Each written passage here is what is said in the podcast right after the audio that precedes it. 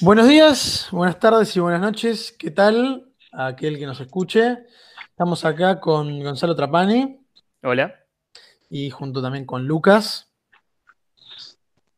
Buenas tardes. Y hoy tenemos un tema bastante interesante que anduvimos charlando en estos días, que a muchos nos, nos termina atravesando, ¿no? Que son los juegos móviles o de celular.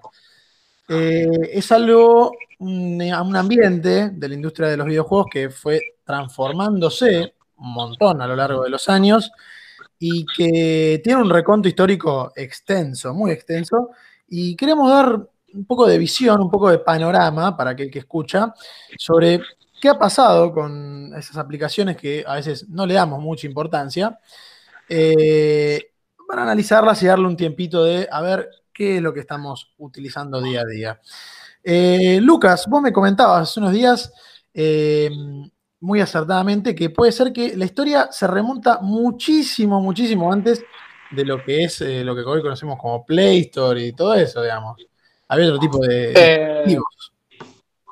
Sí, es un toque más extraño de lo que parece.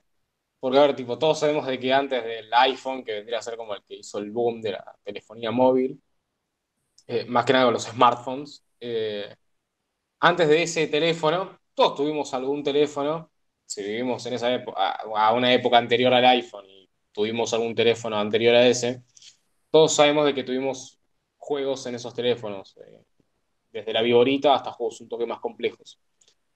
Eh, pero bueno, ya era algo que contaba como videojuego móvil. Pero quizás un teléfono en particular, antes del iPhone, ya como que venía a meterse en esto de los videojuegos como una de sus características principales, que fue el Nokia Engage. Fue de esas épocas raras entre el 2000 y 2000 2007, 2005 con Nokia que sacaba teléfonos extraños, muy, muy extraños. Este en particular era un teléfono el cual está en un formato vertical y lo extraño era de que, bueno, por ejemplo, utilizaba parte del teclado numérico como botones de acción, tenía una cruceta direccional y como que adaptó un poco los botones clásicos de un teléfono en esa época para jugar videojuegos. Y fue muy extraño el hecho de que, bueno, o sea, si bien era un teléfono que podías jugar videojuegos, también le podías poner cartuchos, o sea. Una Game Boy de momento, una fusión muy rara. Ah, fue, fue, una idea muy, muy, muy extraña. Pero bueno, yo, claramente no funcionó, si bien tuvo una segunda versión que fue el Engage QD, fue como, bueno, fue más como una anécdota que otra cosa, porque claramente esto no explotó el, el, gaming en, teléfonos móviles. Por algo es poco eh, Sin embargo, por ejemplo, tuvo algunos juegos interesantes, como el Tomb Raider Underworld. Eh, pero además, tipo, qué sé yo, no era muy, muy cómodo, por ejemplo, el hecho de que si querías cambiar el juego con el cartucho, tenés que sacarle la batería, o sea, por ejemplo, tenías que apagar el teléfono. Nuevamente, medio como lo que hablamos con el tema de la VR, con el VR, no estuvo muy bien con el VR de Nintendo, el Virtual Boy en el primer programa. No estuvo como muy bien pensado, pero ya fue algo. Sin embargo, podríamos decir que no fue hasta el 2007 con la salida del iPhone, que te guste o no el iPhone, rompió todo. Sí, sí, fue una revolución tecnológica, ideológica, o cómo miramos los teléfonos, en definitiva. Casi que cómo miramos la sociedad, porque la sociedad cambió mucho eh, como con el iPhone. Maldito eh, Steve. Y después con todos los dispositivos que, bueno, también fueron a implicar más o menos el mismo concepto. Los dispositivos con Android y algunos experimentos que no funcionaron. Pero bueno, si bien en un inicio, en el 2007, cuando Steve Jobs presenta este dispositivo, no teníamos una App Store la cual permita descargar videojuegos. De hecho, Apple como que recomendaba que si querían hacer aplicaciones o videojuegos estén hechos en HTML, o sea que eran aplicaciones web, una garcha, no funcionó. Eventualmente sacaron la App Store en el julio de 2008, si no me equivoco, con la salida del iPhone 3G.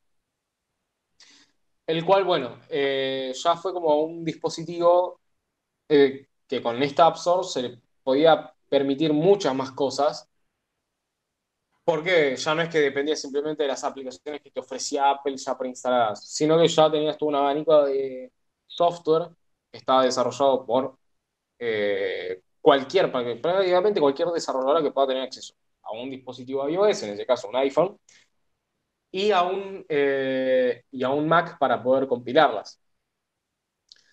Eh, y esto significó mucho, principalmente para la industria de los videojuegos, porque empezaron a haber un montón de desarrolladoras que en ese momento, si querías sacar un juego indie, probablemente si querías que tenga éxito, lo ibas a sacar en consola, porque el juego en tipo los videojuegos en PC, estaban obviamente, tenían su, su mercado, pero no era tan grande como lo es hoy en día. Entonces, si vos querías que tu juego indie tenga mayor acceso, probablemente estés, estabas intentando sacarlo en una Xbox 360, en un PlayStation 3 o en un Wii.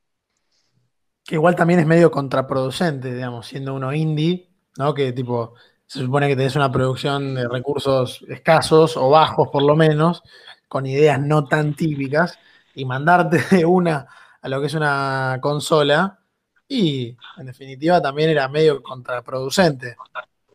Sí, sí, además porque más que nada los, los kits de desarrollo de las consolas históricamente siempre fueron caros. De una vez que es como yo ahora me compro un iPhone y me hago desarrollador de Apple o me compro un Android y me hago desarrollador en Android pagando una, una suscripción anual. Sino que no, me tengo que comprar un hardware en específico, o sea, me tengo que comprar eh, una PlayStation 5, por ejemplo, ahora que va a salir, me tengo que comprar la versión para desarrolladores, que de hecho el diseño de esa consola salió como un año antes del diseño de la consola que va a salir al mercado para todo el público. Sí, eso es otra cosa totalmente distinta. Claro, eh, por lo general tienen hardware como para que te digan a, qué FPS está corriendo, la temperatura del procesador, o sea, le dan muchas más herramientas que obviamente es más cómodo para el desarrollo, desarrollador, pero es carísimo. Es muy, muy caro. Uno puede decir, pero una PlayStation 4 está, PlayStation 4 Pro está unos 400 dólares. Sí, pero estos kits de desarrollo suelen estar por encima de los 1000 dólares. Entonces, son muy, muy caros. Imagínate, sos una desarrolladora indie con un grupo de 10 personas. O menos. Tener que pagar semejante cantidad o menos personas. Incluso puede que seas vos, ¿no? Pero bueno, que yo no, no vayamos al extremo y seas vos solo.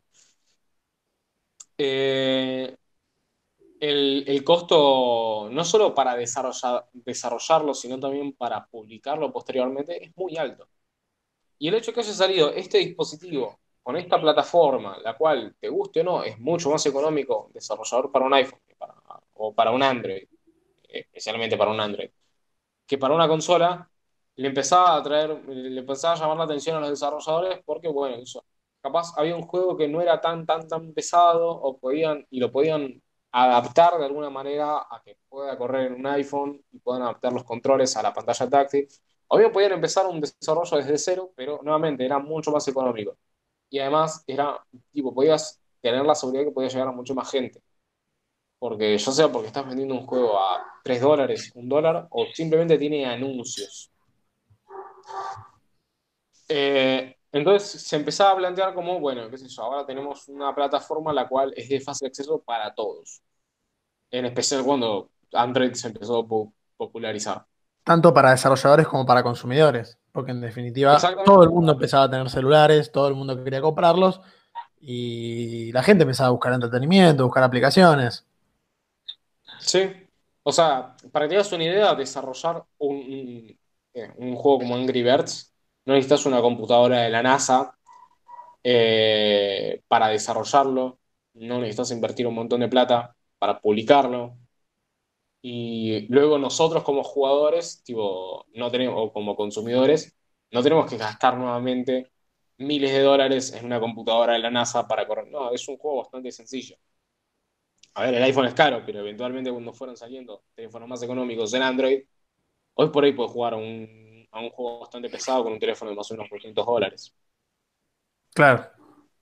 Entonces, como que empezó a ser una alternativa muy buena para todos. Obviamente los juegos no eran lo mismo, es medio lo que pasó con las consolas portátiles. No es simplemente agarro el juego que tengo en una consola casera, como lo fue una PlayStation y luego pasar a una PlayStation portátil, o agarrar un juego de una GameCube y pasarlo a, a una 3DS. ¿Se puede hacer? Sí, pero por general vas a querer crear experiencias que se adapten mejor a, la idea de celular. Un, a un videojuego móvil, claro. Entonces, principalmente empezaron a salir, si bien salieron algunos juegos que eran bastante más completos, eh, podían tener una historia, gráficos en 3D y demás, especialmente cuando fueron mejorando los procesadores para estos dispositivos. La mayor parte de los juegos, inclusive hoy en día, son videojuegos que se basan más en puzzles, eh, en juegos de muy bajos recursos y principalmente que puedas jugar con una mano. Eh, pero de a poco esto empezó a significar gran parte del mercado de videojuegos. El otro día veía una estadística que, eh, si me 36 eh, mil millones de dólares de toda la industria de los videojuegos eran exclusivos por los videojuegos móviles. En 2016, o sea, imagino que hoy en día... Estamos hablando de serious business. Sí, sí. Y de hecho lo empezamos a ver porque empezaron a haber muchas desarrolladoras que no solían hacer juegos para móviles y lo empezaron a hacer. Y es que, a ver, hoy en día cualquiera tiene un juego de celular descargado. O sea, Trapani, por ejemplo, vos, estoy seguro que por lo menos tenés más de un juego, estoy seguro. No tengo ninguno.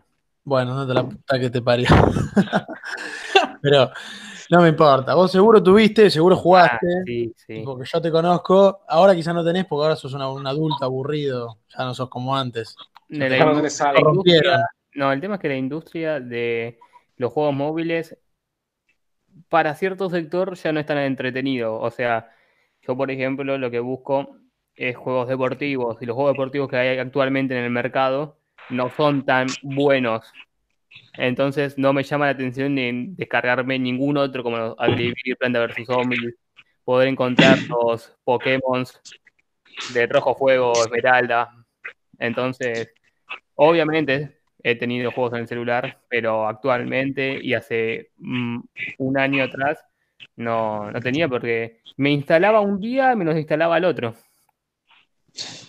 eran experiencias que no te complacían, no te terminaban de complacer. No. O buscabas otro tipo de dirección y no. Buscaba un entretenimiento que a veces hay juegos que están buenos, por ejemplo, los que ves por Instagram, pero a mí me rompen mucho las bolas que tengan publicidad. Y no voy a poner modo avión en, que estando en mi casa. Entonces no. Juego un cacho, me banco dos publicidades, lo termino de jugar y listo. Que son estos juegos que salen en Instagram que te, te hacen ver como que es difícil el juego y hasta nivel 500 no, es una boludez. Sí, sí, la típica publicidad que todos vemos. Bueno, te llama la atención y dices, a ver, quiero probar. Y te ponen cinco publicidades. Por ahí el juego está bueno, ¿viste? Por ahí es algo que si no tuviese la publicidad cada tanto, eh, lo jugaría, pero como la tiene cada tanto. Sí, yo creo que algo que empezó a pasar con los videojuegos móviles fue un poco esto de lo que pasó en algún momento en los 80 con Atari, de que empezaron a sacar tantos juegos que eran tan parecidos todos y ya te empezaban a aburrir, de que la gente los dejó de comprar y empezó a haber una crisis en los videojuegos. No estoy diciendo que hay una crisis actualmente con los videojuegos móviles, no, pero, pero sí pasa que vos descargas videojuegos son todos muy parecidos. Claro. O tenés un montón de, de, los Flappy Bird. Los Flappy Bird. ¿Cuántas hay? Hay de un montón. Tenés de youtuber, tenés de Seguramente de Mario, tenés original Flappy Bird. De Star Wars, de lo que quieras, sí, del color que te guste tenés. De los sí, sacaron 5.000 copias. Pero antes de Zombie sacaron 5.000 no copias de. sino de diferentes juegos, uno tras otro y en todo casi la misma temática. Agregaban una plata amorosa y listo.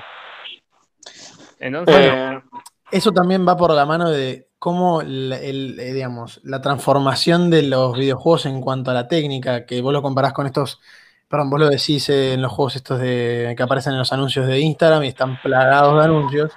Eso también fue toda una transformación que, sufrieron los videojuegos móviles, en donde antes, por ejemplo, cuando recién salía Angry Birds, quizá eh, las empresas, el modelo de negocio que planteaban era o con alguna donación o con alguna compra de algún primitivo DLC o la experiencia de juego. en cambio, ahora está, ¿Cómo? Nada más.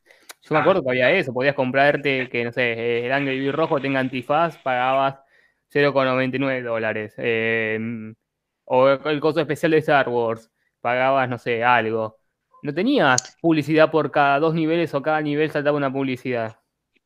Y bueno, ese, modelo de plagarse de publicidad, a uno le puede gustar o le puede gustar menos, vaya a saber uno a quién carajo le gusta, pero eh, está plagadísimo.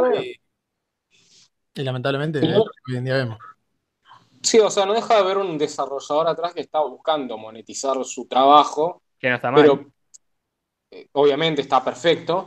Pero sí es cierto que, por ejemplo, yo analizando un poco, por ejemplo, viendo recomendaciones de personas y demás a la hora de poner anuncios en videojuegos, hay como toda una, toda una forma de hacerlo sin que moleste al jugador. Por eso te conviene que el jugador esté jugando 15 horas, se recomiende más al videojuego en la Play Store y que tenga anuncios, tipo, qué sé yo, en esas, bueno, 15 horas es una exageración, pero que esté jugando una hora, en esa hora tenga 5 o 6 anuncios y, no le moleste tanto cuando las partidas son bastante cortas, a que esté jugando 15 minutos y en esos 15 minutos tenga 20 anuncios. Bueno, es que ahora me acuerdo, no me acuerdo de ejemplo. Ese modelo vas a, vas a hacer que el jugador deje de jugar. Claro. El tema es que ahora no me acuerdo de ejemplos, no voy a decir un juego porque sí. Pero había un juego en especial, que no sé si era el Clash Royale, no me acuerdo cuál era. En que tenías la versión gratis y la versión sin anuncios. Sí. Y vos decías, flaco, no voy a, no, pienso comer anuncios, no pienso pagarte, no pienso jugar. Es como, ah, ¿para qué? No, sí, obvio, cuando los anuncios son invasivos, no, no es bueno para la jugabilidad tampoco, porque te cansás, te cansás. Tipo, es una partida, un anuncio, una partida, un anuncio, una partida, un anuncio. Eh, a las 10 partidas no te lo bancas más. Ahora, como bien decías, Lucas, esto es un en, en base en la psicología. Eh, si vos pones un anuncio arriba, que quizá tapa una porción de la pantalla, pero no es tan molesto para la jugabilidad, porque vos quizá tenés que mirar para abajo en el juego, o no tanto tiempo arriba, sino cada tanto, eh, haces que el jugador no se sienta hostigado o el, anuncio también puede venir en pos de un bonus, que eso también se está viendo un montón en juegos de algunas temáticas en particular que ves un anuncio y tenés un bonus, ves un anuncio y tenés otra vida. Te lo cuelan igual. Eh, obvio que te lo cuelan igual y en definitiva no parás de ver anuncios y vos tenés ese sentimiento de, ah, voy a ver el anuncio eh, para tener el bonus, voy a ver el anuncio para tal cosa. Que ojo, son 30 segundos, pero son 30 segundos que yo quiero seguir jugando y viste, estás emocionado, pasé de nivel, uh, este era complicado, un anuncio, la... Sí, sí, sí, realmente merman el juego, porque antes ponele eh, un ejemplo muy, muy claro que a mí me sorprendió porque lo vi hace relativamente poco tiempo. Eh, un juego que es viejísimo ya, va viejísimo, tiene sus años, eh, Jetpack Joyride, eh, antes, para revivir, digamos, gastabas lo que serían los corazoncitos, que los conseguías en la ruleta o, bueno, comprabas como, cualquier juego de, esa, de las épocas anteriores. Y ahora, cuando finalizas una partida, te dice, o gastás los corazones que tenés, porque te tocaron o por lo que sea, o tenés un, tenés un corazón mirando un anuncio, y es como, y lo peor es que no me lo tiró una vez, como una idea, bueno, te toca una vez y ya está. No, si vos volvías a morir, nuevamente decía, mira un anuncio para eh, tener otro corazón. Y es como, también la idea del juego no es poder llegar a 10.000 metros porque te viste cinco anuncios y ya te, ah, me da 10.000 metros. No, el chiste es también aprender a uno a jugar, a decir, bueno, vamos a jugar bien, vamos a administrar bien los corazones que uno pueda o no tener. Eh, yo, por ejemplo, nunca los gastaba porque tengo un temita con gastar los consumibles, que me dio pelotudo y nunca los gastaba. Pero bueno, me incitaba a querer siempre perfeccionar mi habilidad dentro del juego. En cambio, ahora yo agarraba, perdía digo, ah, pues me pongo el anuncio, total, revivo y sigo jugando, porque encima cuando revivís te saca todos los, eh, eh, las dificultades que están en ese momento y vas un poco más lento para que reagarres el ritmo otra vez. Entonces es como, también le saca ese, esa chispa del juego de decir, loco, la dificultad, ¿qué pasó? Ahora vemos un anuncio y pum, el juego está solucionado. Sí, eh, termina siendo muy complejo porque e, es eso, o sea, uno no lo... Tipo, pasa medio como está pasando con YouTube ahora. YouTube ahora tiene su versión premium, donde es paga. Y ya está, YouTube empezó a ganar un montón de plata con eso. Y no puede empezar a... No, no va a querer ganar menos con la versión gratuita. Entonces, ¿qué hace? Te mata anuncios. Tenés un video de 4 minutos con 20 anuncios y encima van uno detrás de otro. Que capaz no te puede molestar tanto como te puede molestar que yo en la tele. Por la tele tenés 30 anuncios y encima estás pagando. Acá dentro de todo sigue siendo gratis, pero es molesto. Principalmente que yo, si estás escuchando música, no tenés ganas que te pongan a todo volumen un anuncio de Wabi. Claro. No tenés ganas. Y, empieza a pasar un poco eso con los videojuegos móviles, que en realidad pasa desde antes que con YouTube Premium. Eh, ¿Qué es esto de, bueno, yo tengo mi versión paga. Yo con esto te cobro un dólar. O te cobro un dólar al mes. Hay uno que te cobran un dólar a la semana. Hijo de puta. Eh, Solo gente como Nacho se puede permitir eso. Ojalá. Pero bueno, después está gratis. Tú puedes tener la opción que esté gratis, pero te mandan anuncios. Entonces es como, bueno, es un quid pro cubo. Es gratis, pero te mata anuncios. Es pago, pero es mucho más cómodo. Eh, yo creo que más allá del hecho de que tenga los anuncios o no, que para mí siempre es molesto, sean pocos o no, siempre es molesto. O sea, prefiero pagar al menos un poco, porque seamos sinceros, los juegos de teléfono nunca van a ser tan caros, o al menos por ahora no son tan caros como puede ser en una consola o en una o en PC inclusive, no, no, depende cuando de Steam. Eh, también es cierto que bueno, no te estás ofreciendo lo mismo, ¿no? No es lo mismo comprarte Battlefield 5 a 700 pesos a comprarte el Angry Birds versión paga de 2 dólares. No es la misma experiencia, pero capaz sí pagar un poco por el Angry Birds va a ser bastante más cómodo. Pero más allá de eso, tenemos el hecho de que independientemente de los anuncios, no nos están ofreciendo del todo buenas eh, experiencias. O sea, decía, es como que no sé, es como que yo lo veo y es como que la mayor parte de los juegos son repetitivos, no tienen una curvatura de, no tienen una curva de, dificultad, por ende es como que yo me pasa mucho con juegos móviles que me aparecen en Instagram, no voy a decir la, desarrolladora, ¿no? Pero eh, que es como que digo, ah, esta mecánica está ocupada, me pongo a jugar 30 niveles, me mataron anuncios y me di cuenta que el nivel 30 nunca me hizo, nunca fue más difícil. Fue repetitivo, salí del juego y lo desinstalo me pasa siempre con esa desarrolladora.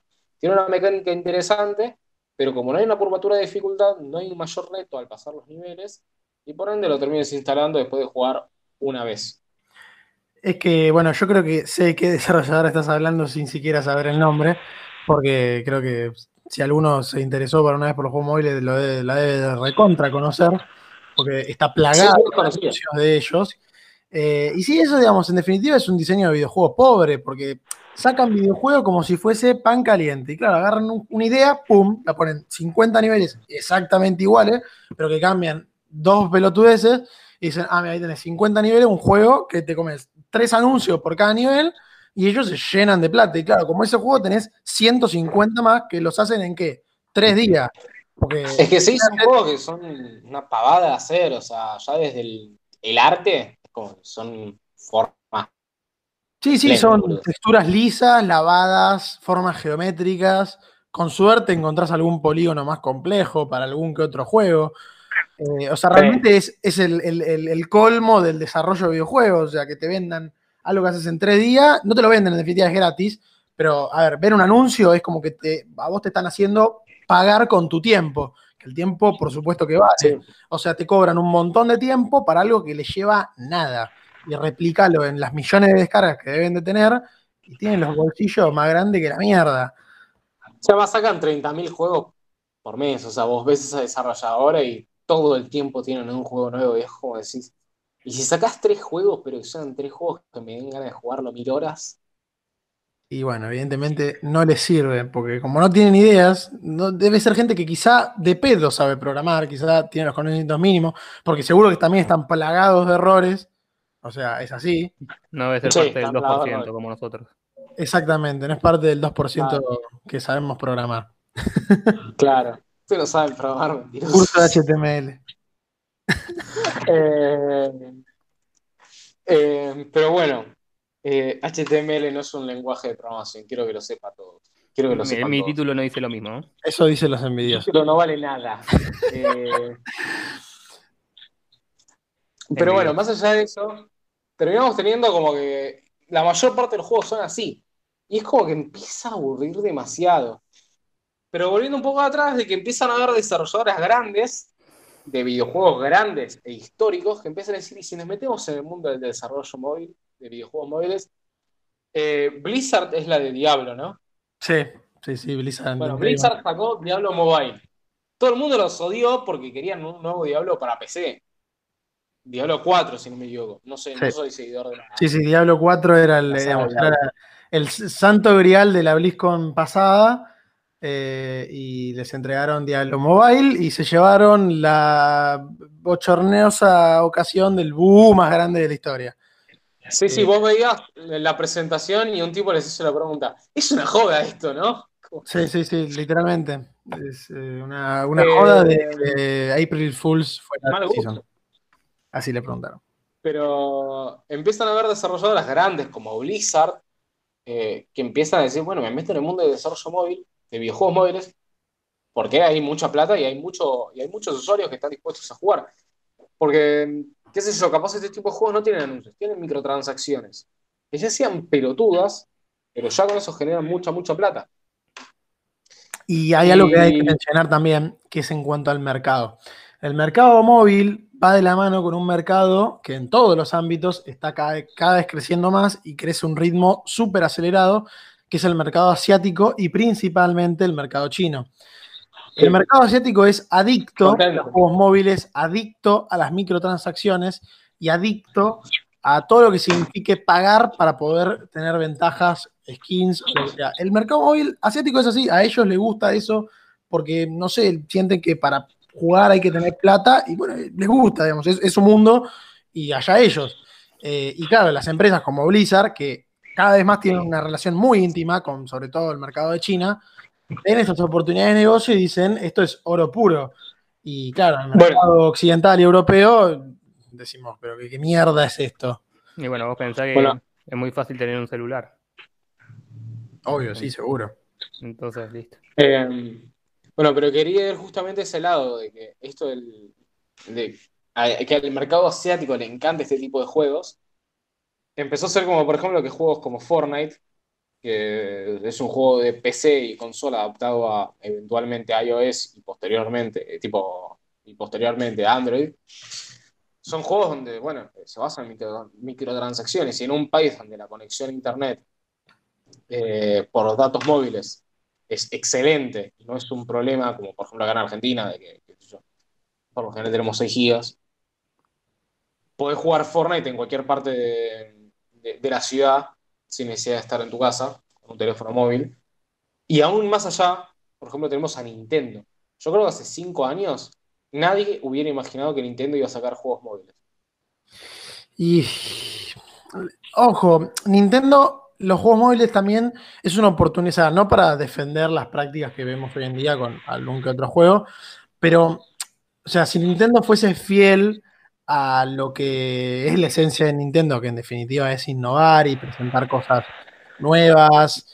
Yo creo que el mercado móvil también es una oportunidad para eso, para Nintendo, porque en definitiva es una plataforma nueva que tiene herramientas de usuario distintas y puede dar lugar a hacer cosas nuevas. Entonces, Nintendo podría tomar las cosas desde otra mirada, pero bueno, obviamente sabemos que no lo va a hacer por los motivos ya expuestos. a mí, qué sé yo, los videojuegos móviles no me suelen interesar tanto. Es como que los juego, los pruebo, los instalo. Ninguno me llama la atención como para tener un buen rato desde hace un par de años. Bueno, es un em, tema muy importante tocar en cómo es que nosotros vemos a un buen juego móvil. El tema es que, a ver, a mí, por ejemplo, el que un videojuego tenga historia, nunca creo que la mecánica tiene que nunca creo que la historia debe estar por encima de la mecánica. Para mí siempre la mecánica tiene que estar por encima de prácticamente todo. Porque al fin y al cabo, un juego que se vea medianamente bien y tenga una historia medianamente interesante, pero es súper mega entretenido por cómo se juega, puede ser más fácil que te quedes. En cambio, si un juego tiene una historia excelente, pero te está aburriendo, no, te vas a ir. Por ejemplo, yo he hecho, por ejemplo, algunas pruebas con, conocidos y demás, con videojuegos móviles eh, hechos por mí, y me di cuenta de que tanto a mí como a las personas que lo empezaron a jugar, no estaba tan bueno el tener un control eh, que se pueda ver, tipo, por ejemplo, un botón en la pantalla. ¿Por qué? Porque nosotros cuando estamos jugando con un control, con un teclado y un mouse, pasa que nosotros tenemos memoria muscular para recordar dónde están las teclas, para recordar ese tipo de cosas. Lo mismo pasa con un control tipo de PlayStation, de Xbox o de Nintendo tenemos una memoria muscular para recordar dónde están los botones sin tener que ver el control. Sí, sí, sí. En los teléfonos móviles, si yo tengo un control en la UX o en la UI en la pantalla del, videojuego, ¿sabes? Sea visual, que sea visible en la pantalla, no puedo dejar la mayor parte de las veces dejar de ver el botón. Porque termina pasando de que no le doy al botón y puedo terminar perdiendo. Principalmente me pasó las veces que probé Fortnite en, en mi iPad. Entonces era como que me vi obligado a ir revisando a dónde estoy poniendo el dedo. Porque si no, no estaba apretando el botón. Sí, o apretar más abajo o más al costado, como no sentís el tacto del relieve. Claro, como no tenés un feedback, tipo, si yo, por ejemplo, no le estoy dando al botón en un teclado, en un mando, estoy dando cuenta que estoy tocando plástico. En cambio, en un teléfono, si no le estoy, si estoy tocando el botón o no lo estoy tocando, estoy tocando vidrio de todas formas. Y por ejemplo, no hay ni siquiera una vibración, tipo, los desarrolladores no suelen poner una vibración para que vos sientas un feedback. Mm, medio molesto. Podría molestar, obviamente, pero al menos tenés algún tipo de feedback para que vos sepas que estás tocando el botón. Sí, poner un disparo, un salto, cosas que son más eventuales, quizás sí podría venir bien algo como una vibración. Claro. pero bueno, son las limitaciones del mismo sistema, en definitiva. O también te puede pasar no te creas. Si tienes mano sudada y tocas la pantalla, no funciona. Pues sí, además de eso, no te creas tanto el hecho que es una limitación del sistema del tema de las vibraciones, porque prácticamente todos los teléfonos eh, utilizan vibraciones. Eh, no, no, las, limitaciones. los desarrolladores muchas veces no nos aplican. Claro, no, justamente, pero la vibración sí, sí, obviamente, casi todos los celulares tienen vibración. Pero digo, la idea del celular, o sea, la pantalla va a ser lisa siempre, entonces son cosas que, bueno, eh, no tienen muchas más soluciones, más que o cosas visuales o de vibración o, son, o de algún sonidito, ¿no? Pero bueno, sí. O sea, no hay muchas más opciones, porque en definitiva la pantalla siempre va a ser plana, o bueno, sí, plana o curva, pero plana. O sea, después veremos. Sí, o sea, no te va a implicar una diferencia de que tenga tener un S7, un S20 con una pantalla curva o un P30. O sea, tiene la pantalla curva, pero no te cambia mucho. Siempre va a ser lisa, eso me refiero. Por esa razón existen los mandos para va a ser lisa. ¿Cómo, Trapani? Por esa razón existen los mandos para conectar el teléfono. Porque si vos querés jugar un juego con el teléfono, te vas a comprar un mando para conectarlo justamente con el dispositivo móvil. No, yo no lo haría. Porque la gracia del teléfono es que lo tengo en el bolsillo y puedo jugar cuando tenga ganas. Si me tengo que comprar un control, lo tengo que tener, yo lo puedo llevar en la mochila. Pero tengo que agregar. ¿Quién te compra un celular para jugar un juego? Bueno, ahí está el tema. Ahí está el tema. Hay gente, mercado. o sea, hay gente que quizás tampoco se lo compra para jugar, pero le, como le gusta jugar, dice, bueno, yo quiero que se pueda jugar de una manera. Pero no lo va a usar para eso, es una distracción mental nada más, los juegos móviles. Yo me compro un celular y quiero que tenga buena cámara porque me gusta cuando saco fotos que se vea bien, que pueda llamar, que tenga buena batería, porque si estoy en el, trabajo lo tengo que usar, que no se me acabe la batería. Mira, tenés razón. Decir, uh, voy a comprarme el iPhone porque está disponible el ARC. Mira, puede que tengas razón y puede que sea la mayor parte de la gente que diga, mira, prefiero una buena cámara y una buena pantalla antes que... Y no me preocupo tanto por qué tan cómodo es para jugar. Pero mucha gente se compró un iPhone porque tiene juegos que le llaman la atención. En Android empezó a surgir todo un mercado de juegos dedicados al gaming. ¿Pero para qué público? Para, un público que se compra el teléfono para principalmente jugar. Y son los chiquitos. O sea, los chiquitos, me refiero a los niños. Niños. No. No, no, te creas tan niños, ¿eh? Hay gente grande que también le gusta, jugar en móvil. A los pendejos les gusta jugar el juego con el celular y bueno, podés decir, lo pueden pasar para ellos. Gente que sube videos a YouTube haciendo reseñas de juegos, le va a ser más cómodo tener un celular apto para jugar a, a un dispositivo móvil. No, no, realmente tipo de a poco, a ver, si nosotros estamos hablando de que la mayor parte de los juegos son muy repetitivos, no tienen mecánicas interesantes, de a poco empieza a surgir todo un mercado de videojuegos que, tiene, que están bastante más trabajados. Ejemplo, eh, más allá de, por ejemplo, empezar a tener Fortnite, Free Fire o Ark, que son juegos, son juegos con un desarrollo mayor que lo, que, puede tener, que lo que puede tener un Angry Birds. Por ejemplo, Apple sacó el año pasado Apple Arcade, que es todo un sistema de suscripción que te puede gustar o no. Eh, a mí, por ejemplo, prefiero pagar una vez por el juego y ya está. En medio en este caso no, Apple optó por tener un modelo de suscripción mensual de 5 dólares al mes, donde tenés acceso a toda una lista de juegos. Esto es medio extraño catalogarlo de esta manera, pero yo lo catalogaría como si fueran juegos móviles AAA. porque son juegos que están bastante bien trabajados, vienen con desarrolladoras bastante interesantes, Ubisoft, eh, entre esas, por ejemplo, sacaron un eh, Rayman. Entonces, Apple, por ejemplo, empezó a sacar todos estos juegos y no pueden tener microtransacciones. Si sacan una actualización o un DLC, no puede ser pago, o sea, tiene que estar dentro de tipo el costo, tiene que estar dentro de los 5 dólares de la suscripción. Y vienen juegos, por ejemplo, que vienen con una carga visual bastante interesante, con unos mecánicos bastante interesantes, y están hechos para jugar, si bien te puedes comprar un mando y jugar con un mando, están hechos la mayor parte para jugar tranquilamente con, un, con la pantalla táctil de tu iPhone, de tu iPad. Nuevamente, querés jugar con mando, te puedes comprar el mando y puede que en algunos juegos juegues más cómodo. De hecho, también puedes jugar de esos mismos juegos, por ejemplo, en un Apple TV con un mando. Pero de a poco empieza a pasar de que la gente se empieza a aburrir de los juegos eh, sencillos, o también es cierto que empieza a haber un hardware bastante, bastante potente en un teléfono. Entonces ya puedes empezar a correr cosas bastante interesantes. Bueno, yo igual concuerdo con Trapani, en mi opinión personal, totalmente personal, de que a mí también me parece medio bobo el hecho de comprarte un mando para jugar un juego celular, porque para eso prefiero directamente comprarme o alguna consola que sea móvil o algún otro medio.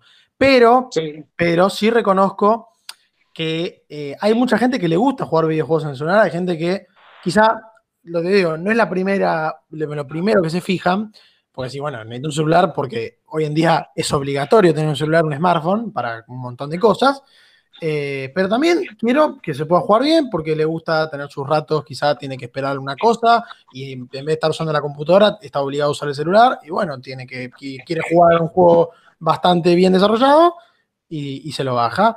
Eh, a ver, en definitiva tenemos celulares eh, budget, por así decirlo, que en aspectos más comunes como la cámara, el micrófono, el auricular, quizá restan presupuesto y lo, lo invierten más en procesador, en la RAM del teléfono, en la batería. En la batería, ¿para qué? Para que el usuario que quizá, o sea, el usuario promedio, como ya bien dijimos, eh, que es? Busca una buena cámara, busca que se escuche bien, que tenga un buen micrófono, que tenga un funcionamiento promedio general bien.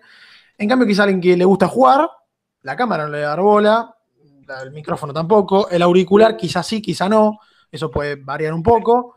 Eh, entonces, ¿qué pasa? El teléfono corre mejores juegos porque tiene un hardware interno mejor, pero claro, a expensas de tener una cámara mm, quizá peor o eh, un micrófono también pedorro. Eh, pero bueno, si vos podés jugar a tu juego favorito, que es un juego AAA o es un, un port un AAA o es un juego bien desarrollado, lo puedes jugar tranquilo.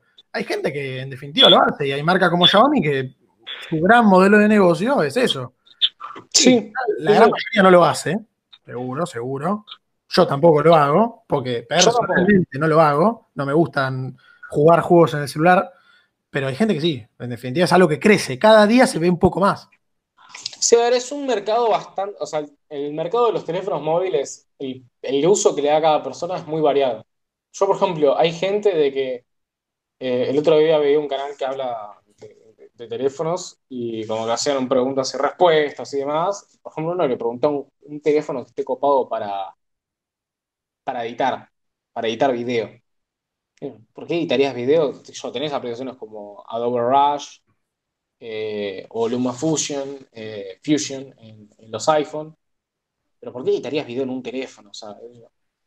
y nuevamente, o sea, yo por ejemplo, cuando yo, me yo estoy viendo comprar un teléfono, no pienso en, uh, sí, quiero que esté buenísimo para jugar. Por ejemplo, ahora que se puso de moda ver esto, son los 120 Hz o 90 Hz en la pantalla. Y a mí me parece como que está recopado, es re fluido, pero no me interesa. Tipo, no lo veo como una necesidad y no descartaría un teléfono porque lo tiene o no lo tiene. Pero hay mucha gente que sí. Entonces, nuevamente, hay, un hay todo un mercado de personas que buscan un teléfono para jugar. Obviamente, puedan usar Instagram, pero no le interesa que tenga la mejor cámara del mercado, sino que le interesa una buena pantalla, una buena batería, una buena batería y un buen procesador para jugar bien. Entonces, es un mercado muy variado y, qué sé yo, es, un poco eso. Si me tengo que llevar un mando en una mochila para jugar en un teléfono, me compro la Switch. Claro. o sea, corta. Porque tampoco como que seamos, sean muy económicos. Eh, ahora, sí es cierto que ahora, la, ventaja que tiene un teléfono es que un juego bien desarrollado que te puede entretener bien, eh, que te puede entretener varias horas, tiene la ventaja de que no tenés siempre en el bolsillo porque es tu teléfono, lo vas a tener siempre encima. Y si está bien hecho, podés aprovechar bien, se puede aprovechar bien el hardware que tiene. Y no necesitas ningún accesorio extra. Un comentario pequeño que también aclara, da más sinre a todo lo que dijimos. Hay mucha gente que el mercado móvil para gaming se fija en tablets más que en celulares.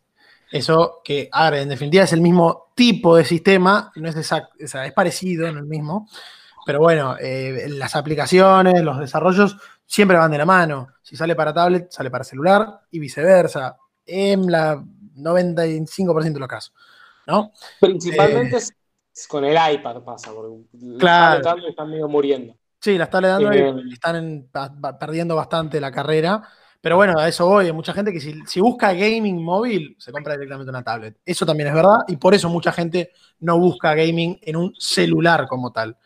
Sí. Un poco más grande, un poco más ergonómico. Bueno, el año pasado me acuerdo que Apple había sacado el iPad mini 5 o el iPad mini 2019. Me acuerdo que todo el mundo decía, ¿para qué quiero un iPad de 8 pulgadas cuando tengo un teléfono de 7 pulgadas? No ni me interesa hoy en día. Y un montón de gente decía, era como, porque tiene un procesador potente, tiene una batería de 10 horas y tiene una pantalla buena para jugar a todo el catálogo de Apple Arcade, a todo el catálogo de iOS de videojuegos. Y bueno, o sea, claramente todo el mundo decía, era una buena, era un buen dispositivo para jugar. Sí, es eso, la pantalla de 8 es la, digamos, una mano de cualquiera para 8 pulgadas llega bastante, bastante bien a los botones y a todas las partes de la pantalla. Por eso termina siendo más cómodo que cualquier otro dispositivo tablet para jugar, porque es mucho más cómodo tener en la mano. Pero bueno, en definitiva, este tema es algo que tiene muchas aristas, es una experiencia muy personal, porque como dijimos, es depende qué busca uno con un celular, qué busca uno cuando juega. Eh, es un caso muy particular de cada uno, tiene muchas aristas y cada desarrollador, buenos y malos, eh, grandes o pequeños, van aportando a esto que va tomando su forma después de muchos, muchos años de transformación y evolución, que quizá hoy en día tenemos una cara, en mi opinión, eh, medio negra del asunto, pero que no deja de tener esperanza. Sí, o sea, es un mercado muy, muy nuevo. Exactamente, es nuevo. Ya tiene sus 10 años, es muy nuevo todavía. Entonces todavía le queda mucho por, por mejorar. Sí, eh, y ver cómo el público va cambiando ante las cosas que hacen o no hacen. Sí, o sea, capaz el público se vuelve más exigente y creo que principalmente lo que va a empezar a pasar es que ahora los teléfonos, si bien en los últimos años crecieron un montón el mercado de teléfonos móviles, ahora se están estancando porque el mercado tiene, está con muchos dispositivos. Sí, se está saturando. Todos iguales. Eh, todos tienen un precio muy variado, pero es como que ya no sabes qué comprarte. Y además ya prácticamente todo el mundo tiene un teléfono. O sea, a Apple le pasa mucho y a Samsung también de que te compras un teléfono, digo Samsung y Apple, son las que, y Huawei podría ser también, que son las que más venden teléfonos a malta, que es que te compraste un teléfono de 800 dólares, de 1000 dólares. No estás pensando en cambiar el dispositivo todos los años. Entonces puede que este tipo de cosas frenen un poco el desarrollo de, de comida rápida, fast food en videojuegos. Eh, eso de sacar juegos como los que hablábamos antes, que sacan 30 juegos en un mes y son todos iguales y la mecánica es súper sencilla. Pero bueno, veremos cómo en el futuro nos depara este tema, qué visión cambiarán o conservarán las empresas que desarrollan videojuegos. Yo espero que haya una especie de cambio, pero el futuro lo dirá. Yo creo que hasta acá ya hablamos de bastantes temas, le dimos bastante a lo que nos acontece hoy.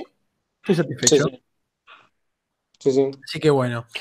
Eh, un saludo para Lucas, para Trapani y para todo aquel que nos haya escuchado. Comenten opiniones, gustos y también, obviamente, den like y compartan. ¿no? El speech. Muy importante. Así que bueno, un saludo. Y suscríbanse. todos. Y, suscríbanse, exactamente. Somos nuevos en esto. Nos vemos. Nos vemos, un saludo para todos.